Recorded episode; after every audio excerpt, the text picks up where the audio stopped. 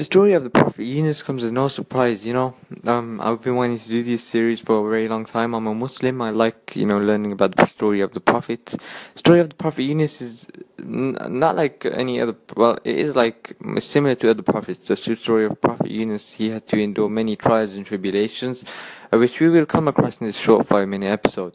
I hope you take full benefit from this, and if you did, please make sure you follow me, and don't forget to. My YouTube link is in the bio, my bio. I've made a video about this as well, so make sure you give that a like. Make sure you subscribe to my YouTube videos and give it a thumbs up. Anyway, let's get let's get right into the video, okay?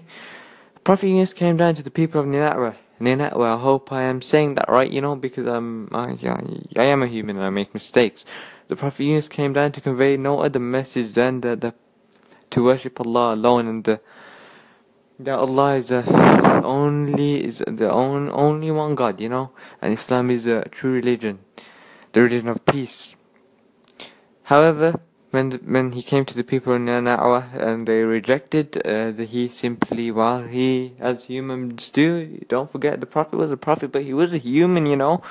Um, well, he threatened them with punishments and stuff like that, you know. And so, he, what the Prophet Yunus did, he went on a ship. Uh, after doing that. And well, as you know, when the ship was sailing on the sea, Allah caused a storm, you know, to arise.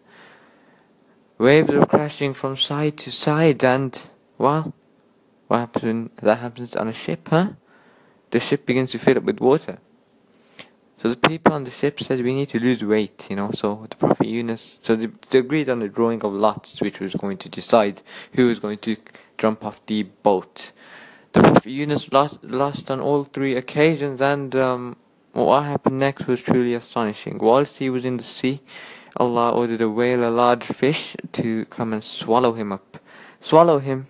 Notice how it said swallow, but not eat his flesh or break his bones. Now that only Allah can do. If and that is only one of Allah's the many miracles of Allah, you know, many many that Allah will um you know, Allah can do a lot of things, alhamdulillah, you know, all praise to him.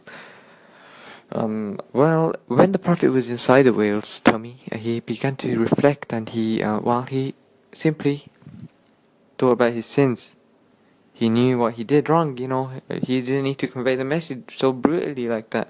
So, he made the dua and the dua is this. Let me just get my note pen and pad out. The dua is simply hold on, let me just find my note. Let me just find it. Let me, it's in Surah Al-Anbiya and it goes something like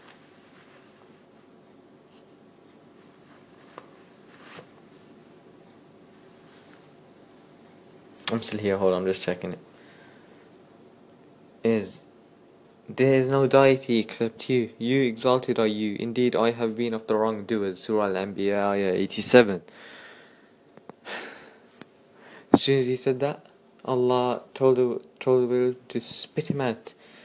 The people in the net were guided to the religion of Islam, their sins were forgiven, and listen, the three things I want to point out in this is we all make mistakes. But we, you know, we need to act, the reward for acknowledging our mistakes and you know um, reflecting upon them and making dua and you know um, yeah um, just you know reflecting on our sins, making dua um, to Allah to forgive us. You know, because we never we never right. You know, we're, we're humans. We most of the time we make mistakes and we we just think we're right all the time. At the end of the day, we're just human beings. We're nothing. Allah is Allah. Allah is all here, the all here, the all great. Never play yourself. Always pray yourself. Reflect upon what you did that's me coming at it.